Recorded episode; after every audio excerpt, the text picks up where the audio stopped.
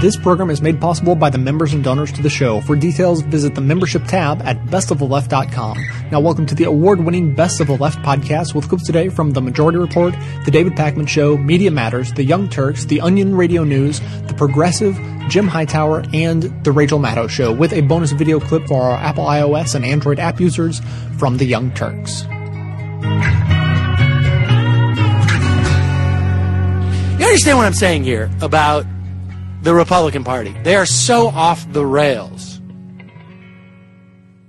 Newt Gingrich yesterday said that his Secretary of State is already picking his cabinet members.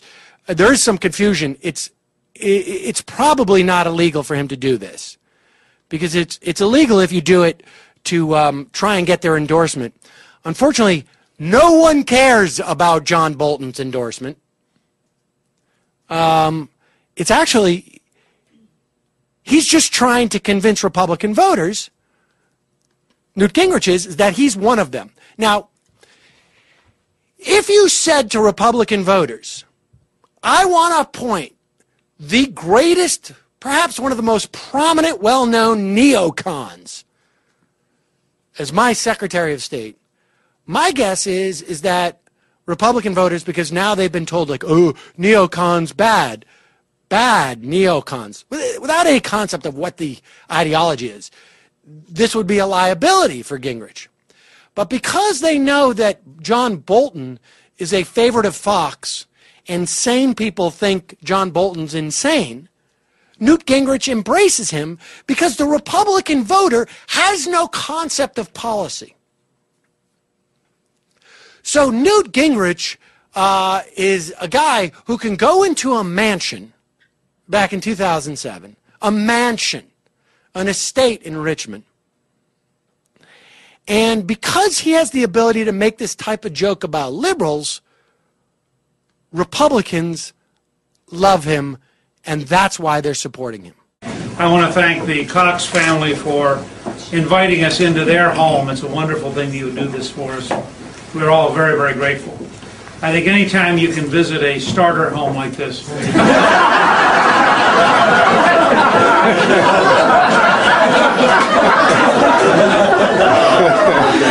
know, it's uh, if you're a conservative, you come into a home like this, and you think to yourself, "What a great country! People can work hard, they can save their money, they can create new jobs, and as a result, they can live in a very nice home." If you're a liberal, you walk in here and you think, "Public housing for 40 families." And that's the beginning of the core difference. That's the beginning of the core difference. Conservatives see a mansion and say, yeah. Liberals see a mansion and say, hey, wow, there's a lot of homeless people. And that could actually provide some shelter for them. they suck! Liberals! And that's why Newt Gingrich is atop the polls. The reason why he's 23 points ahead in most of those sub states, maybe 28 in Florida, 23, I think, in North Carolina, uh, is because down in the South, the Southern Christians, I'll say it again, they look at Mitt Romney and see devil worshiper. And I don't know why the corporate media won't cop to that, but that is the reality. They just won't believe it. But that's the reality. And um, it just, it's just, I've been saying this for years, folks, but it's so now obvious, I think, even to the most casual viewer. The Republican Party is a party of insane people. We just get confused because there's so many of them.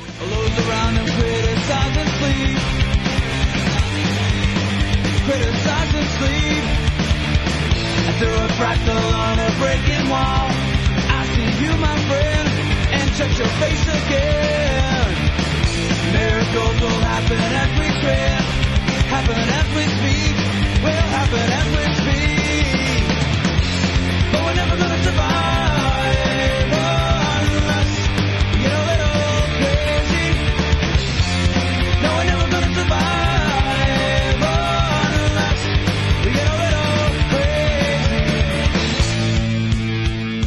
I thought we should take a look back since Newt Gingrich now is a, a presumptive uh, top tier candidate for the Republican nomination at some of his most outlandish positions because I think, Louis, that it, uh, something about that smile of, of Newt Gingrich's always makes me laugh.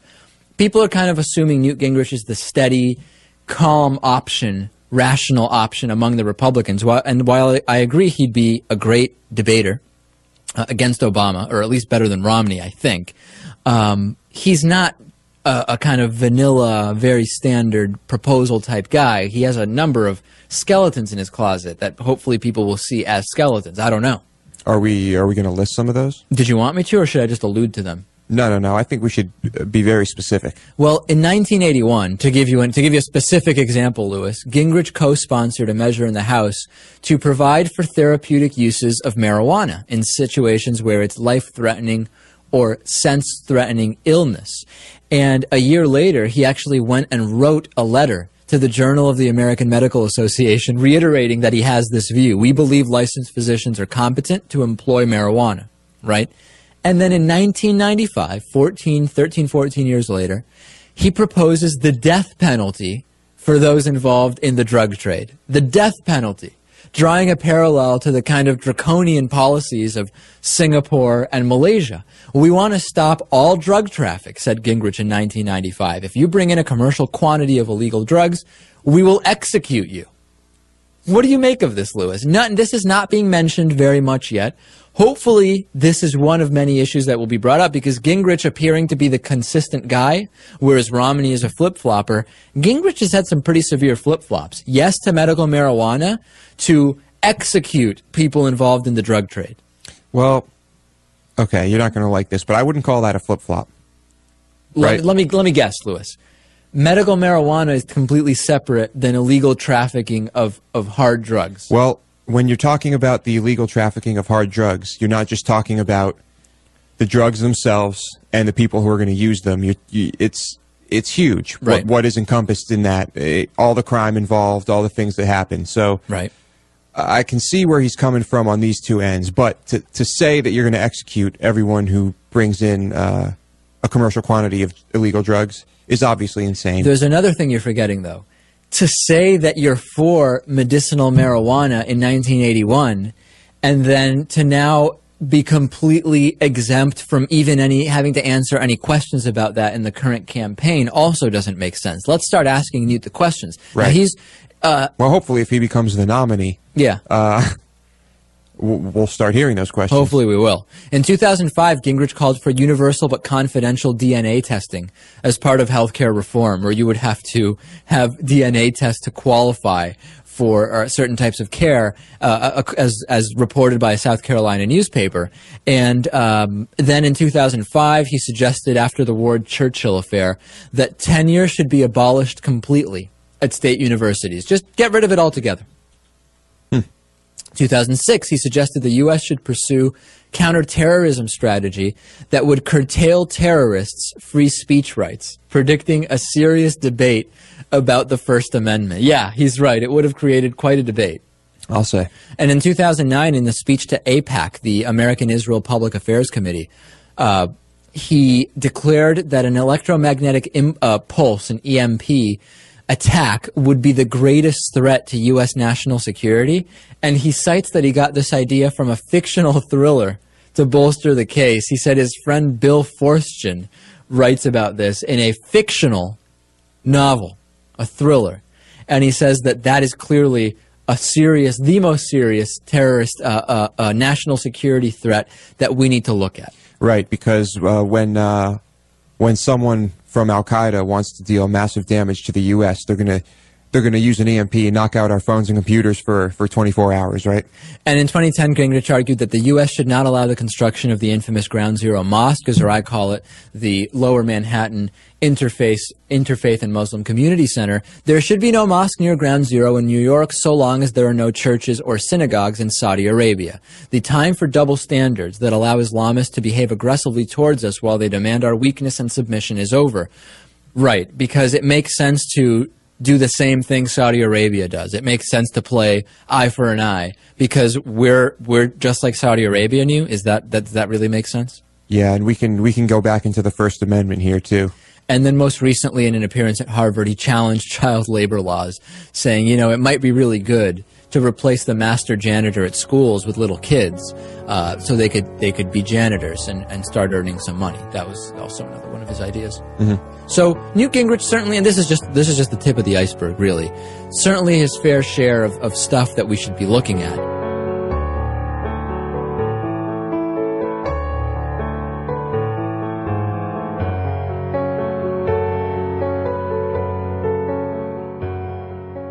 This is the Media Matters Minute. I'm Tori Brown. The hosts of Fox and Friends interviewed the chairpersons of the Democratic and Republican National Committees. Here's how they treated Democratic Chairwoman Debbie Wasserman Schultz. Is this the worst nightmare for Democrats that Mitt Romney walks away with a win in Iowa because you have spent most of your time attacking only Mitt Romney? I guess my question is, how can it not be bad news for you that Mitt Romney wins Iowa? Because 10 days ago, nobody thought he was going to win this thing. Tough stuff. And this is how they treated Republican Chairman Reince Priebus. We're going to highlight some of the material you're talking about. These are some of the failed promises of the President of the United States. Number five, a la the top five list, the $4 trillion flip flop. What is that? Can you hear the difference?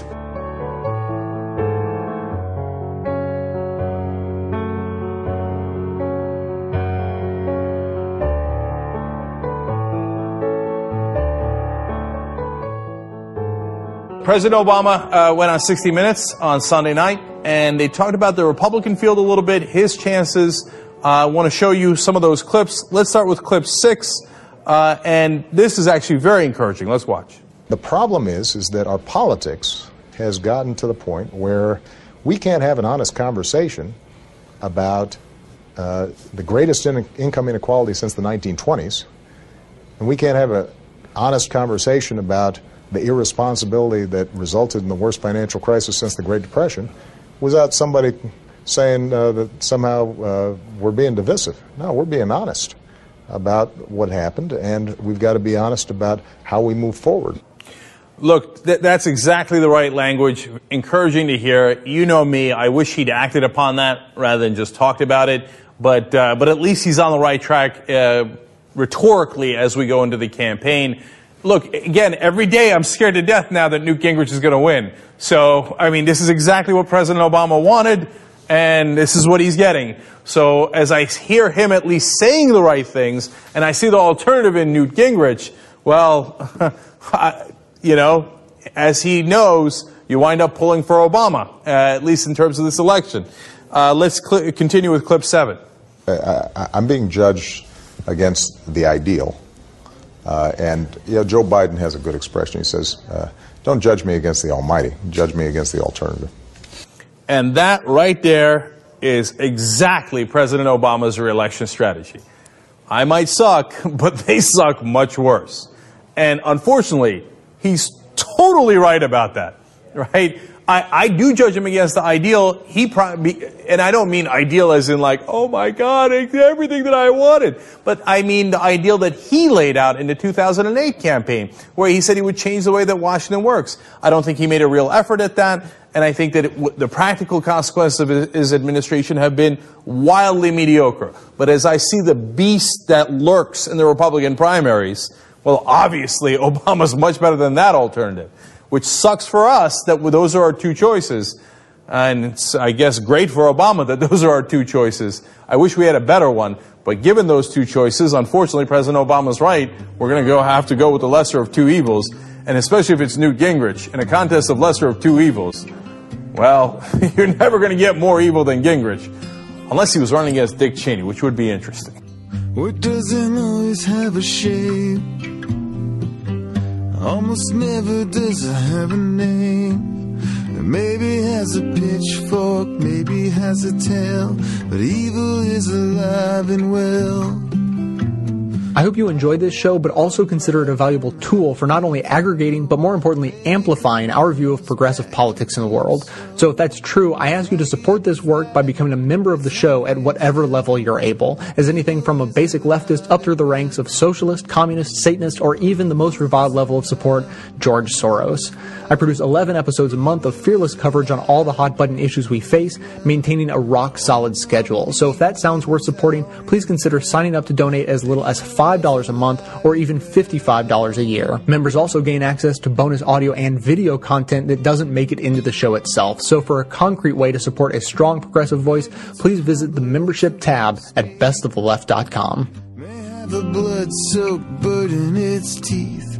Smoke-filled skies and bees in the well. And evil is alive and well. Welcome to a new year filled with fresh and vivid reminders of your own mortality. This is the Onion Week in Review. President Obama openly asked the nation this week why on earth he would want to serve for another term. Citing idiotic questions about his birth certificate, overt racism, partisan rancor, a hopeless economy, Eric Cantor, and the existence of people who literally want to shoot him dead, Obama asked a crowd of supporters to give him one, just one, reason for seeking re-election. As of Friday, Beltway insiders are responding favorably to this new impassioned Obama, saying he reminds them of the Obama of old, before a nonsensical political system and insane populace tore away his humanity and left him for dead.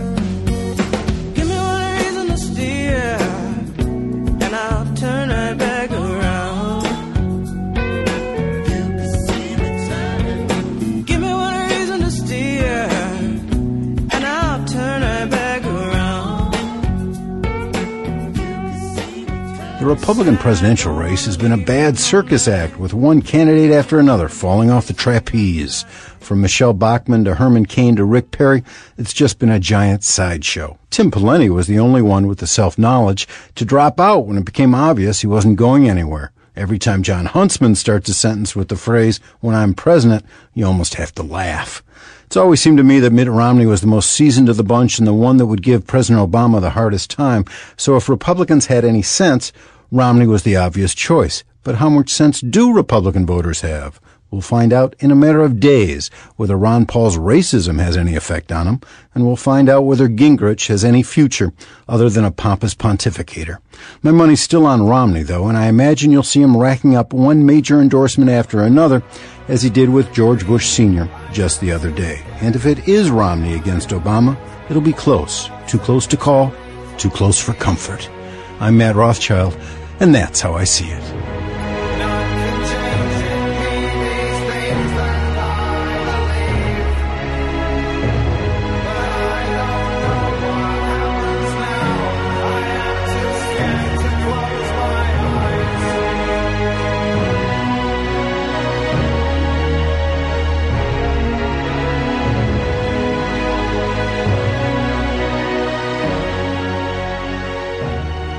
Uh, here's an interesting strategy on the Obama side. The Obama campaign is collecting Republican emails, and they're doing it in a pretty funny way, which is that they set up when you donate to Obama, there's a little thing that pops up and it says, We're giving you a chance for the holiday season to have a little fun at the expense of a Republican in your life by letting them know you inspired them to donate to the Obama campaign. So after your donation, you can put in the emails of your Republican friends and then they'll get an email, kind of like a Christmas card type thing, saying, I'm sure it's just a holiday card, don't worry, saying, you inspired your friend, you know, uh, Louis Motamedi, for example, to donate to me. But this actually could be really good strategy because most campaigns only collect the emails of supporters or people that at some point have supported their party or that they have some reason to think would support them in the future. But if you knew that you had a whole section in your email list that was Republicans who, who are not, didn't support you, probably won't, you can still try to tailor emails to them in a particular way. And Obama has some pretty good wordsmiths. It, it could actually be great strategy. It's a brilliant strategy. Even even if you you sway ten voters, it's worth it. I mean, let's say he were to put information in the email about taxes, right? Well, the, the way to do it would be find out what your issue is that you're the weakest on with Republicans and Well- send an email specifically about that. That's one way, but look look back at the last election. Uh, taxes were, was one of the biggest issues, Yeah. and the vast majority of uh, McCain voters were under the impression that they were going to get a bigger tax break under McCain. Than Obama, right? uh, which was not true. And so I think if he were to put details, very specific details in his emails about what he plans to do and how he plans to help the middle class and so on, uh, it could work like a charm. Yeah, I mean, you wouldn't necessarily if you had a, if you had one list and it was all Obama supporters, you wouldn't send out an email with the heading, the subject, uh, "I will lower your taxes more." Than, or, or you wouldn't even really address lowering of taxes in that directive a way because it's a different it's a different constituency. If you know you're emailing just Republicans and the number one misconception they have about your policy is that you raise taxes, you send the email out saying I will lower your taxes from Barack Obama, and hopefully you pick off some some Republican support that way. Yeah, I mean, they, there's certainly you're not certainly not going to lose any votes by by some doing people saying that this is actually not uh, in in compliance with the CAN-SPAM laws because the people who you are adding, the Republican friends you are adding, have not opted in to receiving those emails from the Obama campaign. Uh, you know, I don't know for sure, but that may only trigger an email, which you then have to opt into. I'm not sure. I, I would assume that they're not breaking any laws by doing this. Right. If it's a one-time email, um, which gives you the option of subscribing, that that would probably be okay. I think it probably would. Yeah. I think so. I don't know.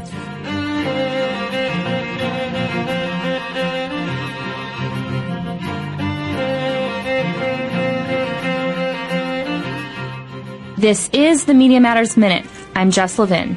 It's 2012 and Fox News is still the go-to channel for the Republican Party.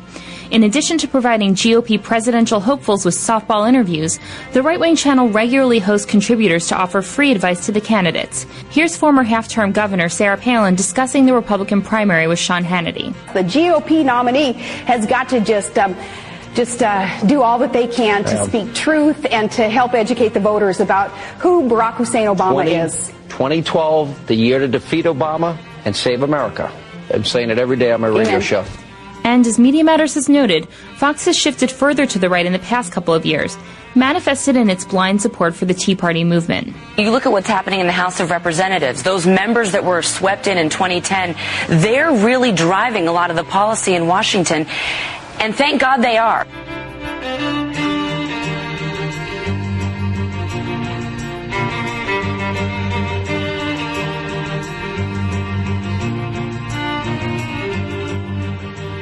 Newt Gingrich, uh, at the end of last week, called the Palestinian people, quote, an invented people.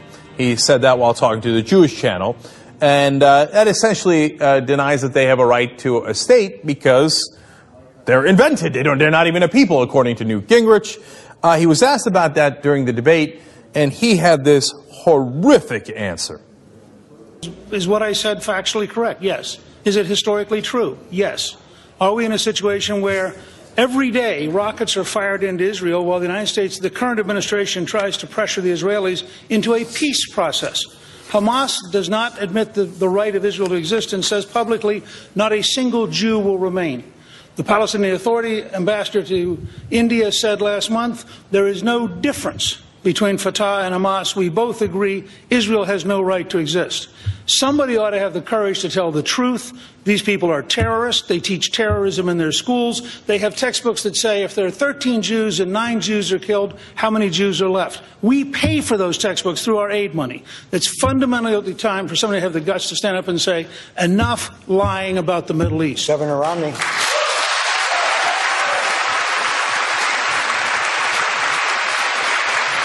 It, it makes me sick to my stomach how much they applauded that. He just basically said Fatah, Hamas, he li- listed all the Palestinian groups and then said they are all terrorists. So all the Palestinians are terrorists, according to Newt Gingrich, who's leading the field among the Republican uh, candidates. That is atrocious to label a whole group of people terrorists. Uh, and he says, well, you have to understand, uh, I'm historically correct about them being an invented people. The idea of a Palestine or Palestinians apparently did not exist. Except it's not historically accurate at all. In fact, it's one of the most historically inaccurate things I've ever heard in my life.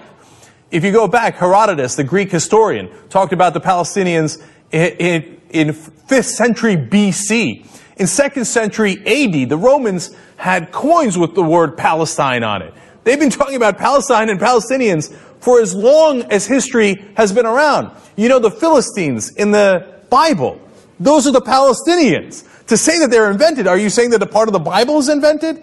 I mean, you can go on and on. What else do we have? We have in, uh, in 1834, there was a talk of an, an Arab revolt in Palestine where the Palestinians revolted. I can go back all the way back to 5th century BC. I can come back as early as you want. But he's so pompous and he, he lies with such ease. Well, uh, oh, yes, you have to understand, I'm a historian. And in history, there has been no Palestinians It's an invented piece of people. You have to understand that. No, what, the only thing I understand is what a grotesque liar you are. And how much you would hurt the peace process if you were to be elected president of the United States, which unfortunately right now you stand a decent chance of, of getting to that place. In fact, former ambassador to Israel, Martin Indyk, U.S. ambassador to Israel, said that, that this is terrible not just for the peace process, but it means you're not even pro-Israel. He said, uh, because the government of Israel under Prime Minister uh, Netanyahu supports a two-state solution, the people of Israel, an overwhelming majority of them, support a two-state solution in which there would be an independent Palestinian state living in peace alongside a secure state of Israel. He said, Newt Gingrich is not, is not pro-Israel at all if he has this stance. Obviously, the leadership of the Palestinians couldn't agree more. Prime Minister Salam Fayyad said, uh, it is extremely trivial, demeaning, and ridiculous. He uh, said, even the most extremist settlers of Israel wouldn't talk in such a ridiculous way. And it's absolutely true. Newt Gingrich is uh, just abhorrent on this issue and would hurt Israel, the Palestinians, and the peace process and U.S. foreign policy. This is as extreme as anything we've ever seen. Even George W. Bush was for a two-state solution. And asked to explain it today, his spokesperson came out and said, yes, he meant it, but you have to understand that uh, he has, quote, uh, you have to understand decades of complex history.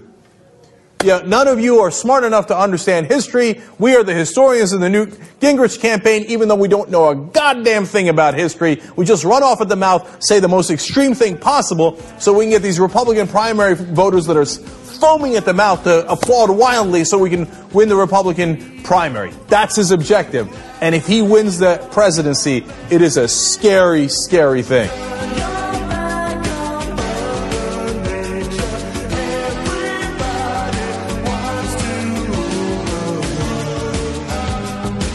As an anti-consumerism advocate, I'd like to encourage you to shop less, don't buy things you don't need, and only buy the necessities from local, independently owned businesses.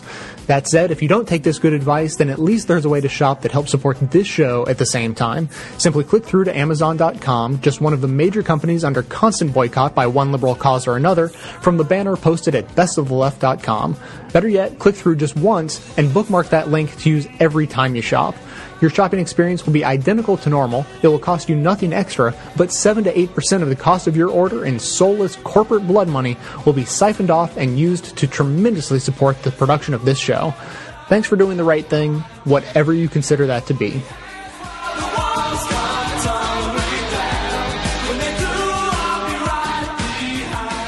I guess we should do one thing from the uh, clown car debate.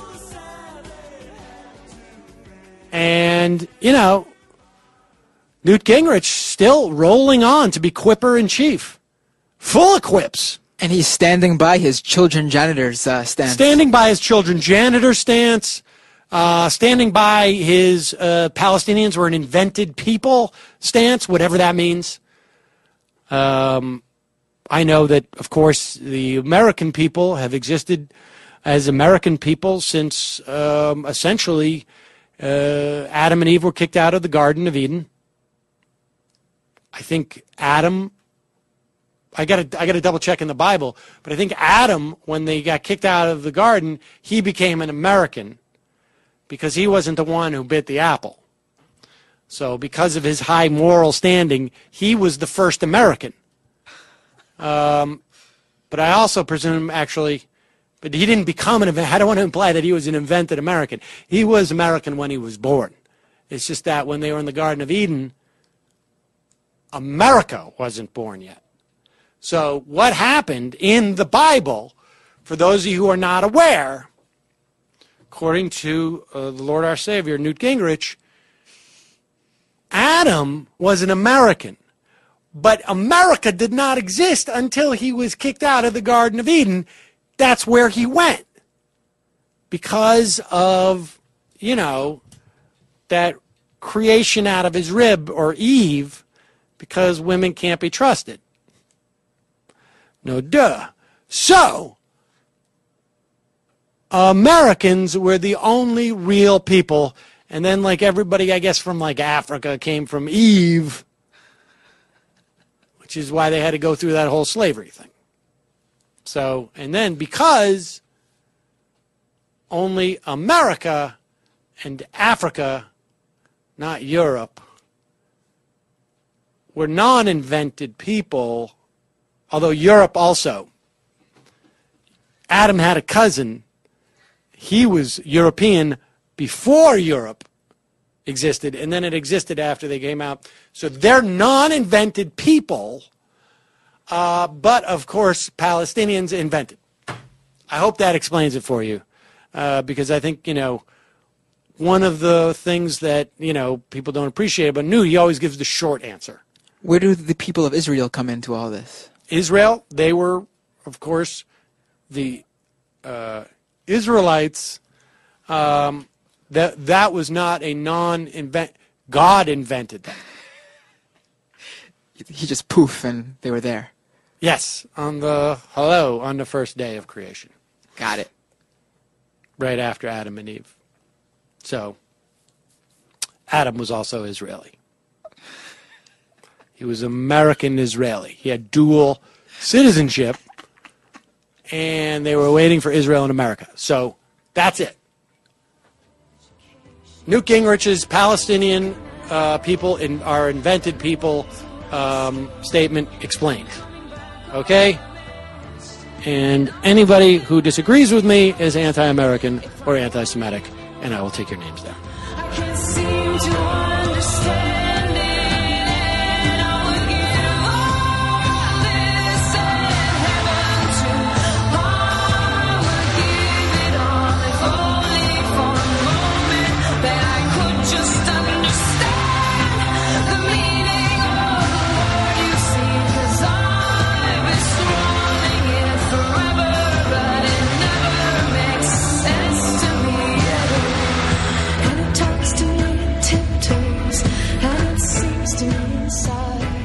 Good news on the Citizens United front. On Wednesday, the New York City Council voted to urge Congress to pass a constitutional amendment overturning the horrendous Citizens United decision.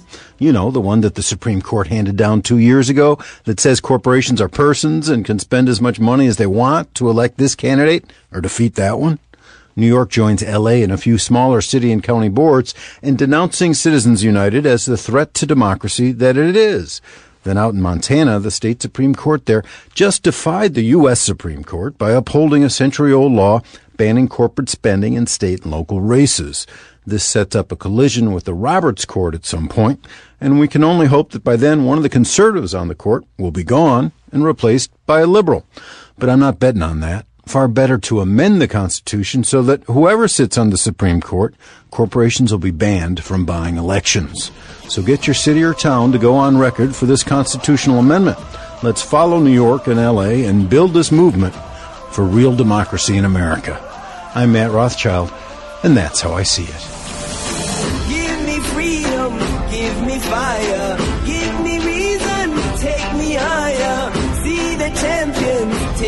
field now. Unify us, make us feel proud. In the streets, our heads are lifting as we lose our inhibition.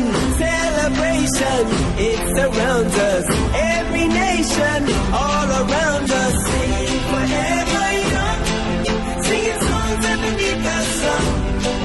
Let's rejoice in the beautiful game. And together at the end of the day,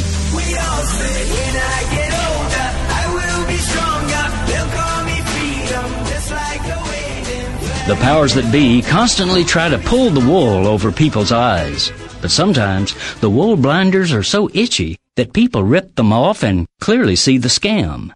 One of the itchiest ever is the Kafkaesque fiction put forth by America's right-wing power establishment that corporations are persons with the constitutional right to control our elections with their bottomless troves of corporate cash. This is an absurd perversion of nature itself. A person, after all, has a navel. Where's the corporate navel? Or its heart, brain, or soul? Also, if a corporation is a person, shouldn't it be subject to frontline military duty, to jail for its criminal violations, and even to the death penalty? As a listener pointed out to me in a recent email, many states do not allow persons under 18 years of age to marry, or in corporate terminology, to merge. Plus, such young persons are subject to curfews and cannot legally be served alcohol. If you see a young corporation violating any of these teen laws, call the cops on them. When a corporate and governmental cabal makes such a power play that the very idea of it becomes a national joke, both the idea and the cabal are in trouble. That's the case with the comical claim of personhood for corporations. All across the country, beneath the radar of America's clueless elites, a savvy and scrappy grassroots coalition is mobilizing to overturn the anti-democratic effort by the Supreme Court, corporate front groups, and political sellouts to enthrone corporate money over the people. On January 20th and 21st, there will be two national days of action to rally public support for a constitutional amendment to reject the farce of corporate personhood.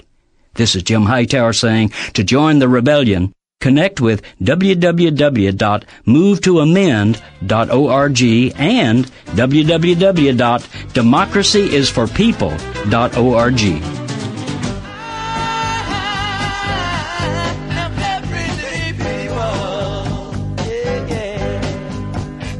The mission of this show is to aggregate and amplify the best voices of the truly liberal media, and now you can play a critical role in helping fulfill that mission.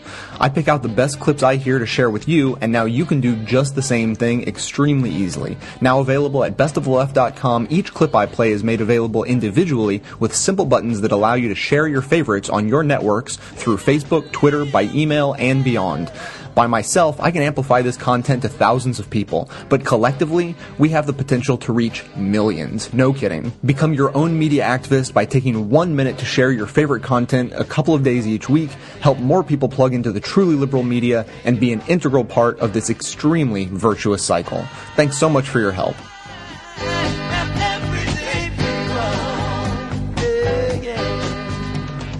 I have learned that it is very important to people here in New Hampshire that we all describe their presidential primary as first in the nation. First. First, first, first.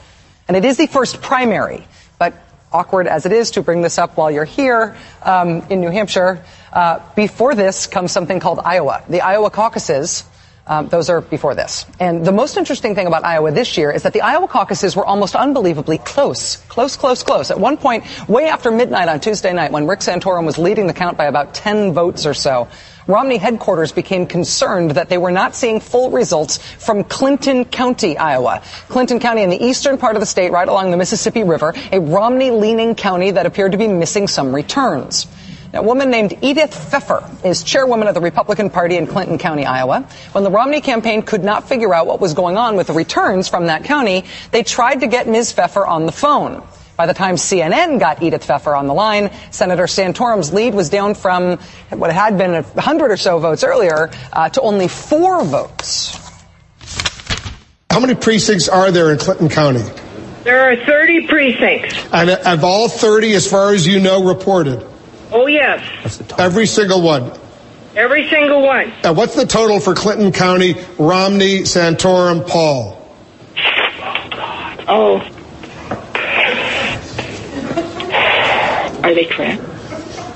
I haven't done. I God, I added them up. I added them up uh, a couple times. I oh man, my I showed Romney coming up with a total of 437 votes from Clinton County. Uh, Santorum had 354. Perry had 73. The numbers we're receiving from the state do not match the numbers we just received from the county chairwoman right here in Clinton County. If these are the What final do you mean numbers, The numbers don't match. Well, I'll, I'll explain it. I'll explain it to you. Uh, John, you go ahead and explain it. I'm, the, the, the numbers, Madam Chairwoman, I'm not questioning your numbers. I'm saying the numbers you're giving us now do not match the numbers that the state central committee has reported so far from your county, and they say one precinct is missing. So if your numbers are that missing precinct, and these are the final numbers from Clinton County, excuse my scribble, but 437, not 386, 354, not 321, we can stop right there. Well, that would make Romney the winner. Romney the winner. Wow. What do you mean they don't match? And then about 20 minutes later, the state Republican Party in Iowa officially declared Mr. Romney the winner um, by eight votes. Eight votes out of 122,255 cast, which is a margin of 0.007%. That's close. Uh, since Mr. Romney was declared the winner by eight votes, um, a caucus worker in Appanoose County, Iowa, says that Mitt Romney was mistakenly awarded 20 extra votes in that county. And if he only won by eight, an extra 20 votes would, of course, mean that he didn't win at all.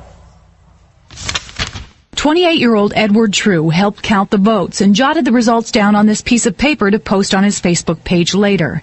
His notes say Mitt Romney received two votes, but according to the Iowa Republican Party's website, True's precinct cast 22 votes for Romney. This is huge. This essentially changes who won. Ultimately, does it matter now who exactly won in Iowa? Is the effect on the ongoing race from here on out materially different if the Rick Santorum Mitt Romney virtual tie had one of them eight votes up instead of eight votes down? If that result flipped today, would that make a difference for what happens here in New Hampshire or for anywhere else after this? Probably not. Um, and frankly, if the margin were different by not just eight votes, but by 8,000 votes, would that even make that much of a difference? Being a Republican who wins or who almost wins the Iowa presidential caucuses does not seem to win you very much in American politics. Remember Mike Huckabee's big nine point win in Iowa four years ago? Yeah, he was, he was pretty much out of the race by March. He picked up some deep South states and Kansas. He was done almost before he was even done basking in Iowa. In 1988, the huge conservative winner in, in, Iowa was televangelist Pat Robertson, who won the Ames, Iowa straw poll and then came in second on caucus night to Bob Dole. By April, he was out of the race.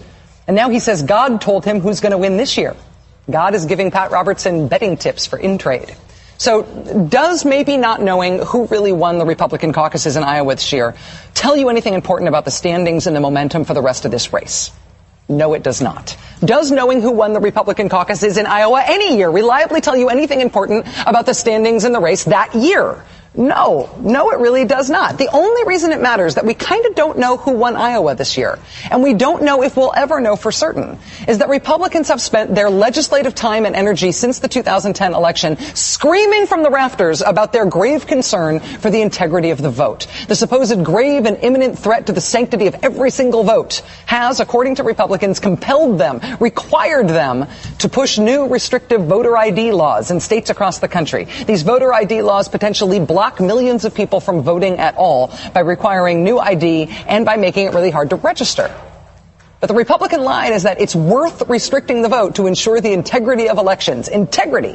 And then in the first contest of the year, a Republican only event run by the Republican Party, Republicans cannot be bothered to figure out how to count their own votes and to figure out who actually won. That's how devoted they are to the integrity of every vote. Busted.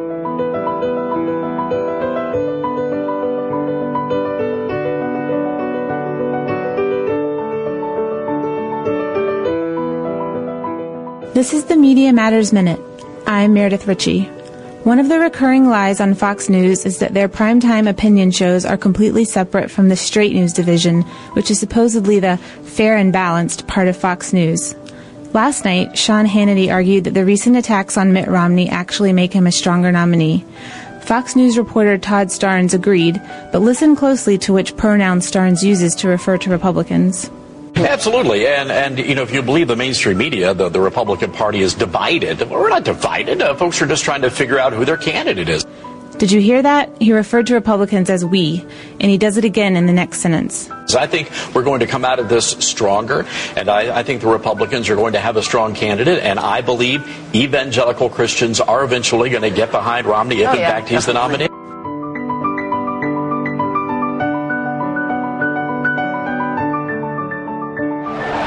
Michele Bachmann today implied that the media's coverage of her campaign is sexist. The candidate told a rally in New Hampshire that she believes that as a crazy woman, she's had to deal with scrutiny she would not face if she were a crazy man. Let's ask our first responders and see what they think. Joining us today, we have Duncan Birch, Laura Lee Hickok, and David Bairdale, whose opinions are sponsored by Acura. Is Bachmann treated differently because she's a woman with a frighteningly apparent psychological instability? Oh, I don't think there's any question. Really, Laura Lee? Yeah, every Really? time she says something that's objectively bizarre about how God told her to adopt two dozen children or how same-sex marriage is the number one threat to this country, the press jumps down her throat. they now, they do. would not They be do. doing that to Mitt Romney if Mitt Romney were visibly I- deranged. I, I don't buy this for a second. Oh, now, come if, on. If, if an insane male candidate said that Obama was responsible for swine flu, people would be, uh, you know, they would be just as that? terrified by his ignorance. Excuse me, excuse me, Yes, excuse me. Look, she needs to start running a powerful, responsive V6 of a campaign and Yes. stop uh, spending so much time worrying about the media. Exactly. You don't see this Acura TL worried about how it's being treated. I mean, this thing can take almost anything people can throw at it. Well, well, if all this is true, how does Bachmann go about throwing off the focus of being uh, an insane female candidate? Oh, she's got to beat her crazy male opponents at their own game. If they're going to come out and supporting gun rights for the developmentally disabled, she should come out supporting gun rights for dogs. Exactly. That is totally accurate, Ed, uh, Laura Lee. I, I'm 100% accurate, Ed. Thank you, Dave. Okay, you know, when Bachmann started running around last week, though, in circles, rubbing herself with mud and, and shrieking wildly, the media focused completely on uh, what her hair looked like during the Right, but when Herman Cain did the same thing just a few months ago, Yeah. people focused on his insane babbling. Not his There's looks. a clear double standard. No, standard. that's because his insane babblings were cogent political points. As were hers. Yeah, yes, David. I'm, I'm revving this powerful uh, fuel injected engine to show my support for Laura Lee's opinion. Okay, well, that's that. But thank you, first responders. But it wasn't because I didn't know enough. I just knew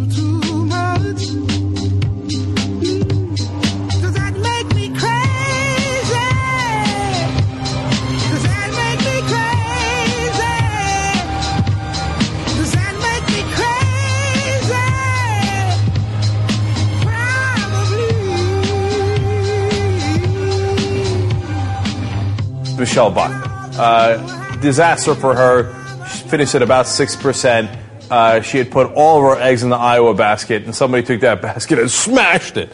Now all of her eggs are running out of that basket, and uh, she's very uh, sad about it. In fact, uh, let's go to uh, her uh, earlier today, clip 8. So last night, the people of Iowa spoke with a very clear voice, and so I have decided to stand aside. And I believe that if we are going to repeal Obamacare, turn our country around, and take back our country, we must do so united. Uh, oh, I see. Okay. Uh, well, look, at least she acknowledged reality for the first time in history, where she said, well, they spoke loud and clear, and they said, I don't want you, Michelle. So, okay, then I'm going to go, right? God bless. That makes sense.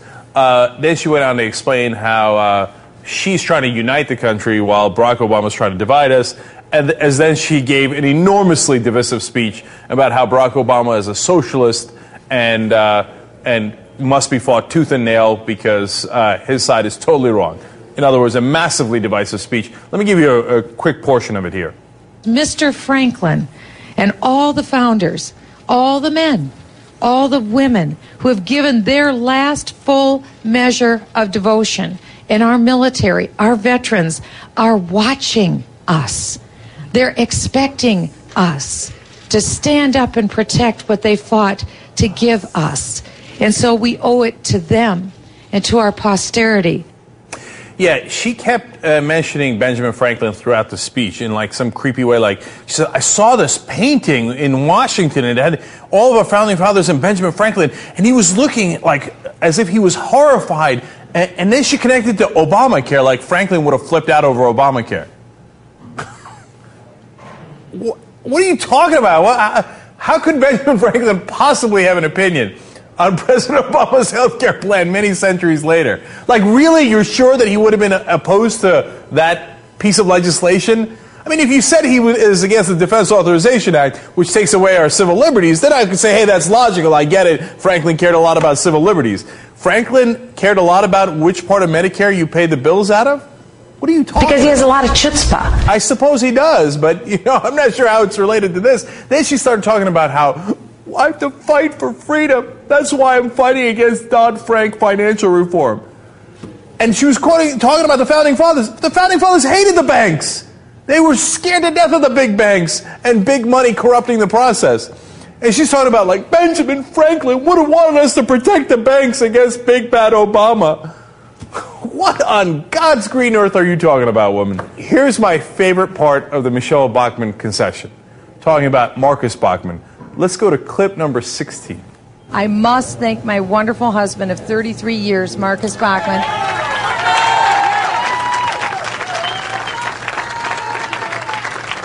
He is the best campaigner in our family. And yesterday, when we were out on Main Street in Des Moines, uh, he was buying doggy sunglasses for our dog Boomer while we were out visiting all of the many businesses.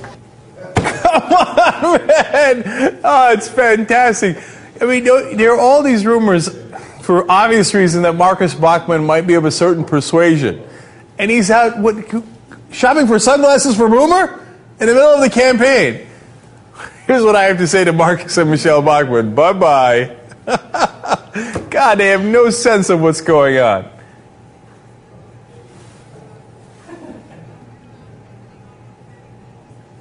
And then the look on his face, like, stop it. well, she did, Marcus. She stopped it. The campaign's over. Go back to your boyfriends. And suddenly that person is gone. They're gone. Gone. They are gone. I tried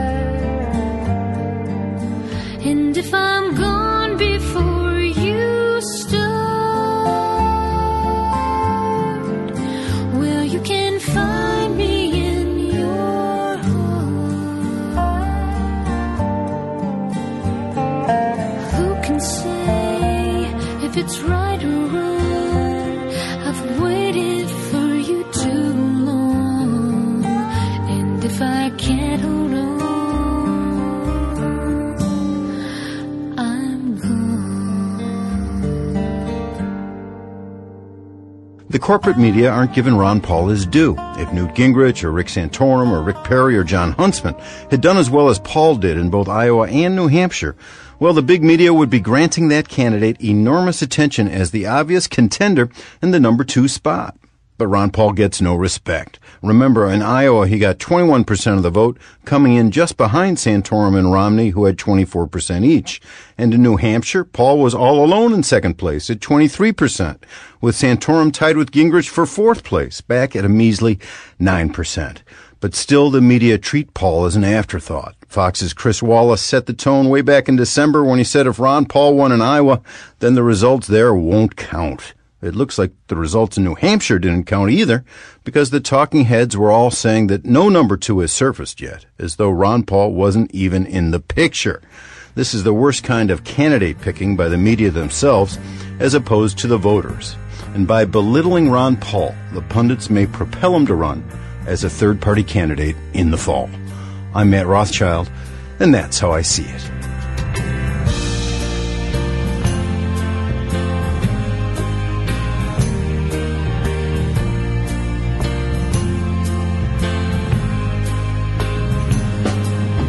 This is the Media Matters Minute. I'm Jess Levin. On Tuesday, Fox and Friends interviewed American Values President Gary Bauer about his support for GOP presidential candidate Rick Santorum. Co-host Gretchen Carlson showed a clip of Santorum being booed during a forum at New England College and asked Bauer why he was being booed. I suspect, or at least I've read, that the booing was because, shock of all shocks, he thinks marriage should be between a man and a woman. That's what, of course, for several thousand years, marriage has been. The booers aren't offering much uh, to the debate. L- look, the overwhelming majority of the American people think that marriage is between a man and a woman. If Gretchen Carlson had bothered to fact check her guest, she would have noted that multiple polls conducted in 2011 actually show that a majority of Americans favor legalizing gay marriage. But that would be assuming Fox News is a real journalistic enterprise.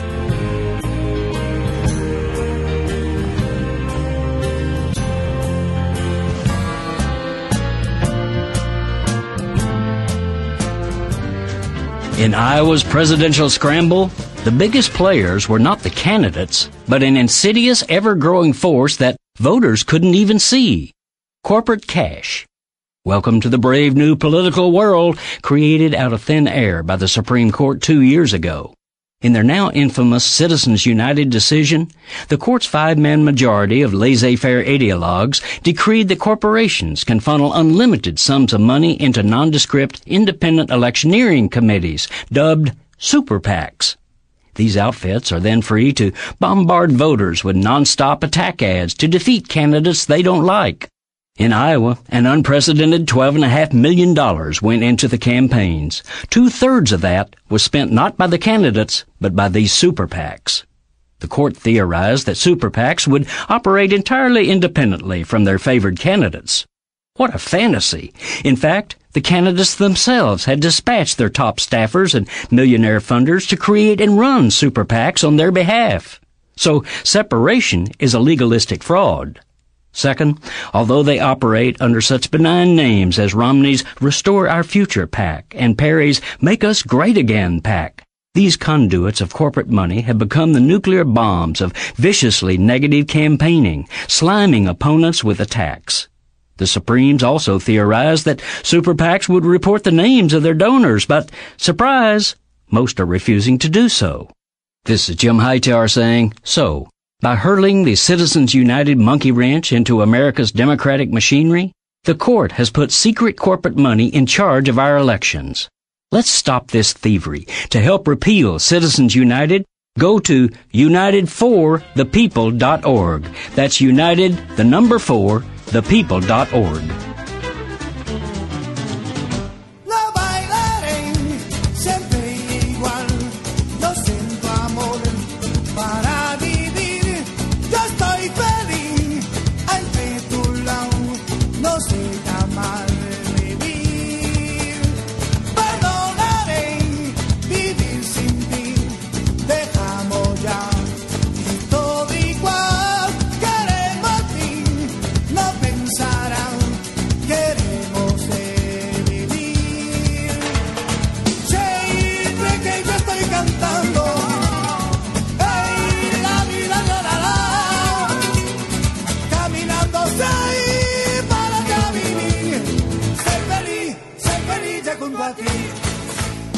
A sad commentary. You know how uh, MTV has been doing choose or lose for 20 years? In other words, if you don't vote, you're going to lose. Well, they're changing the name of its election season uh, campaign coverage to Power of 12, in part because uh, while young people turned out in unusually high numbers to support Barack Obama in 2008, MTV's research into Choose or Lose found that many felt they had lost anyway. Do you understand that? That MTV, which takes these, use these huge market research to do anything, have now basically said we cannot tell young people that you lose if you don't vote and only if you don't vote, because it turns out that many of them now feel that even though they voted, they still lost. And not because their guy didn't win.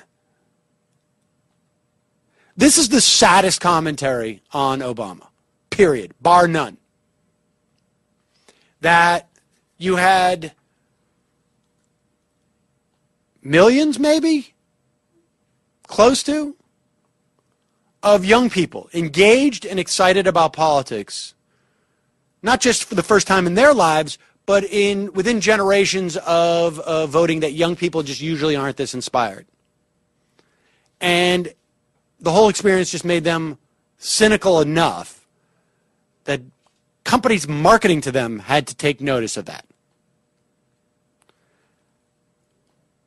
I think Occupy Wall Street is a big uh, function of that response. When we've spoken to young people down there in particular, unsolicited, they have this response of like, we cannot rely on Obama, and I realize that now. And that's probably healthy, but it's also a very, very sad commentary. They were so passionate, Stephen K. Friedman, president of MTV, and then they hit this wall of the economy. I think it wasn't just the economy. We felt like it no longer truly represented the complexity and the issues that face our audience. A recent poll by the Pew Research found that 18 to 29 year olds were backing Mr. Obama more than any other demographic group, yet they were also paying less attention to the campaign than any other. That's how I feel. I was telling somebody the other day that the, one of the best things about Occupy Wall Street is it makes me feel less concerned about voting for Obama. Because I, I feel that there, that that is not going to be the end of the story that there is a broader awareness by people who share a notion of social justice and that the commons belong to the people, that it's not enough to vote for somebody and then go to sleep. And frankly, my concern, aside from the horrible horridness that a Republican administration would bring in is that contrary to the belief of those who say uh, we need things to get really bad before the American public uh, reacts, my experience during the Bush administration was that uh, it was easy to be in opposition uh, to Bush and not necessarily be in favor of genuine uh, progressive or social justice or uh, economic justice issues and uh, that's become increasingly clear. So, um, I want my MTV, but I just uh, it's not going to be choose or lose this year because apparently you can choose and still lose.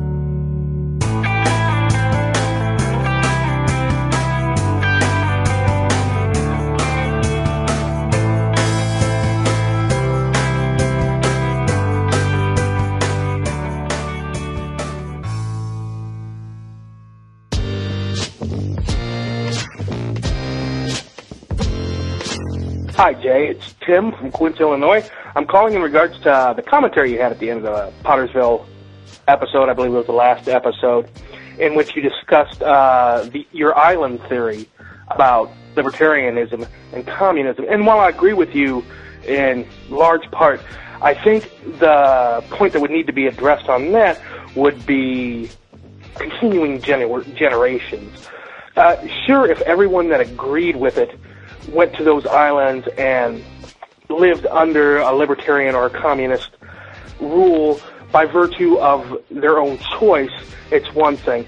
But life will happen and future lives will be born into that situation. I'm just wondering how, what you would think the viability of a long-term society in either one of those scenarios would be going forward. Love the podcast. Listen to every one of them thank you for what you do and look forward to all your podcasts. Bye bye. Hi, Jay. This is Jim in the United Arab Emirates. Please share with us uh, your needs are and uh, in order to take the podcast into the future. Uh, I would like pretty much everything you've done this year. And as an American living in the Middle East, I appreciate uh, the unfiltered opinions and the insight that Best of the Left provides. I'm also aware that there's a need to support some key liberal causes in 2012, like the uh, Recall Walker campaign in Wisconsin, uh, Act Blue, Progressives United, and, and others. So I'd like to hear from you your thoughts on how additional funding for Best of the Left can advance the liberal, the liberal cause. Thanks, Jay, for a great program, and have a new year. Hey Jay, this is Colin, the uh, union construction worker from Cleveland. Right now I'm working on a project uh, replacing a bridge through the heart of Cleveland. It's one of the big, biggest projects in uh, our history here in the state. And as I'm sitting here in the morning before work, it's still dark out. I'm looking at the skyline, and I realize that I've never noticed before, but with the exception of one building, all the buildings downtown have banks' names on top of them. One is a phone company, and the other nine signs are all banks. And it just kind of amazes me that that kind of creeped up and happened, and I never noticed it, and I'm sure most people haven't noticed it.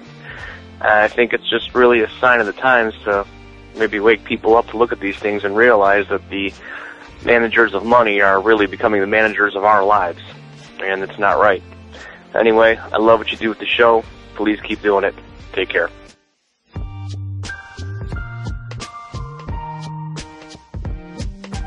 Thanks for listening, everyone. Thanks to all those who called into the voicemail line. If you would like to leave a comment, question, or activist call to action yourself to be played on the show, the number to dial is 206-202-3410. There was a great uh, batch of calls today, so I'm just going to respond to those. Uh, first of all, the question about the libertarian island, you know, when kids are born. My first reaction to that was completely a joke, but the more I thought about it, I, I realized it might only be 80% of a joke or so.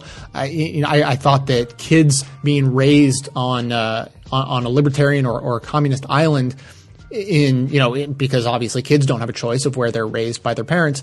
I thought that might have to qualify as child endangerment, the same way that devoutly religious parents refuse all sorts of medical treatments for their kids based on their religious values. And when those kids die, those parents get charged with uh, child endangerment I don't know. I think I think raising a kid in a libertarian society might have to qualify as being right along those lines. Uh, but speaking of libertarians, I, I, honestly I did not think of this during or before uh, the commentary I, I, posted on the most recent show about my friend who had the uh, emergency surgery and didn't have health insurance.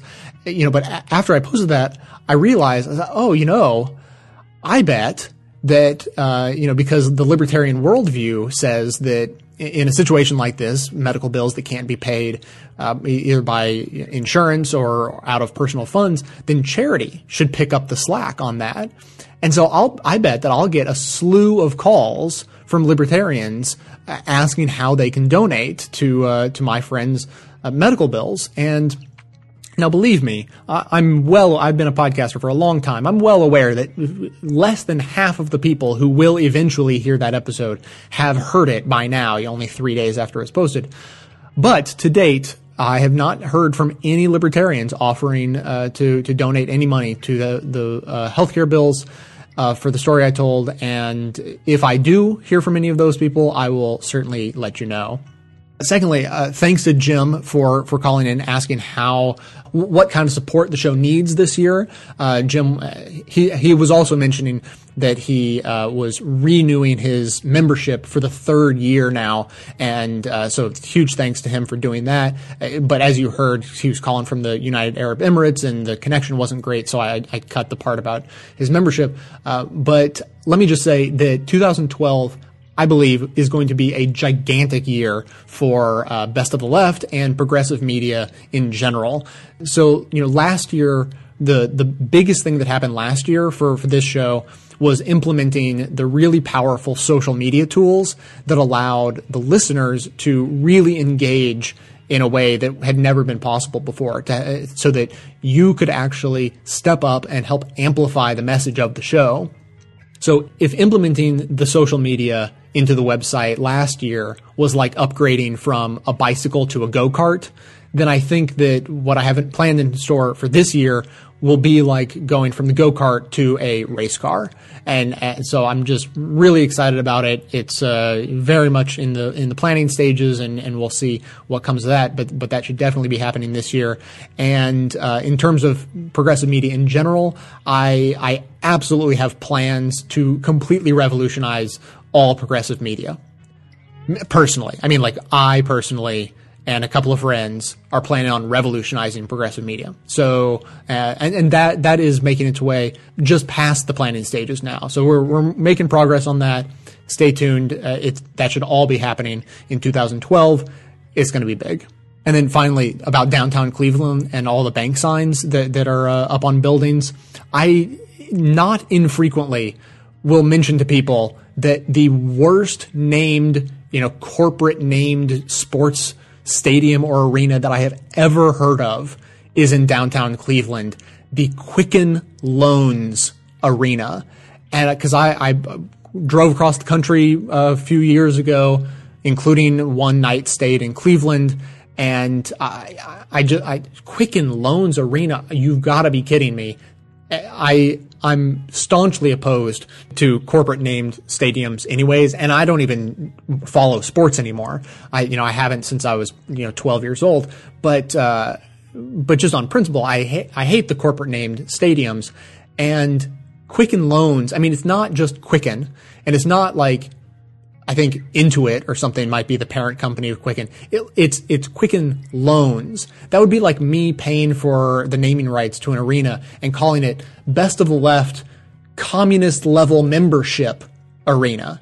You know, it's like uh, it, it's it's baffling and, and saddening. And uh, if I cared more, I would I, I would boycott every company that pays for the naming rights to any stadium as my protest to the whole act of naming stadiums after uh, after banks and all sorts of corporations like that. So yeah, um, poor Cleveland. It's a. It turns out it's a very. It's a lovely downtown, and the hotel I stayed at was uh, had one of the most comfortable beds I've ever stayed in in my life.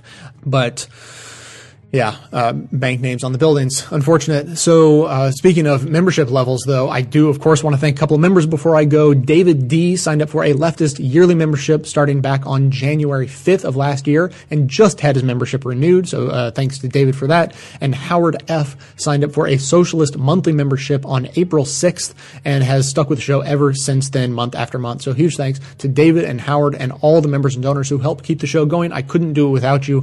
Of course, everyone can support the show just by telling everyone you know about it and by spreading the word about individual clips you particularly like through the very powerful and convenient social networking buttons uh, located in the show notes of each episode. You can stay tuned into the show between episodes by joining with us on Facebook and Twitter. And for details on the show itself, including links to all the sources and music used in this and every episode, all that information is always listed in the show notes on the blog. So coming to you from far outside the conventional wisdom of Washington, D.C., my name is Jay, and this has been the Best of the Left podcast coming to you every third day, thanks entirely to the members and donors to the show from bestoftheleft.com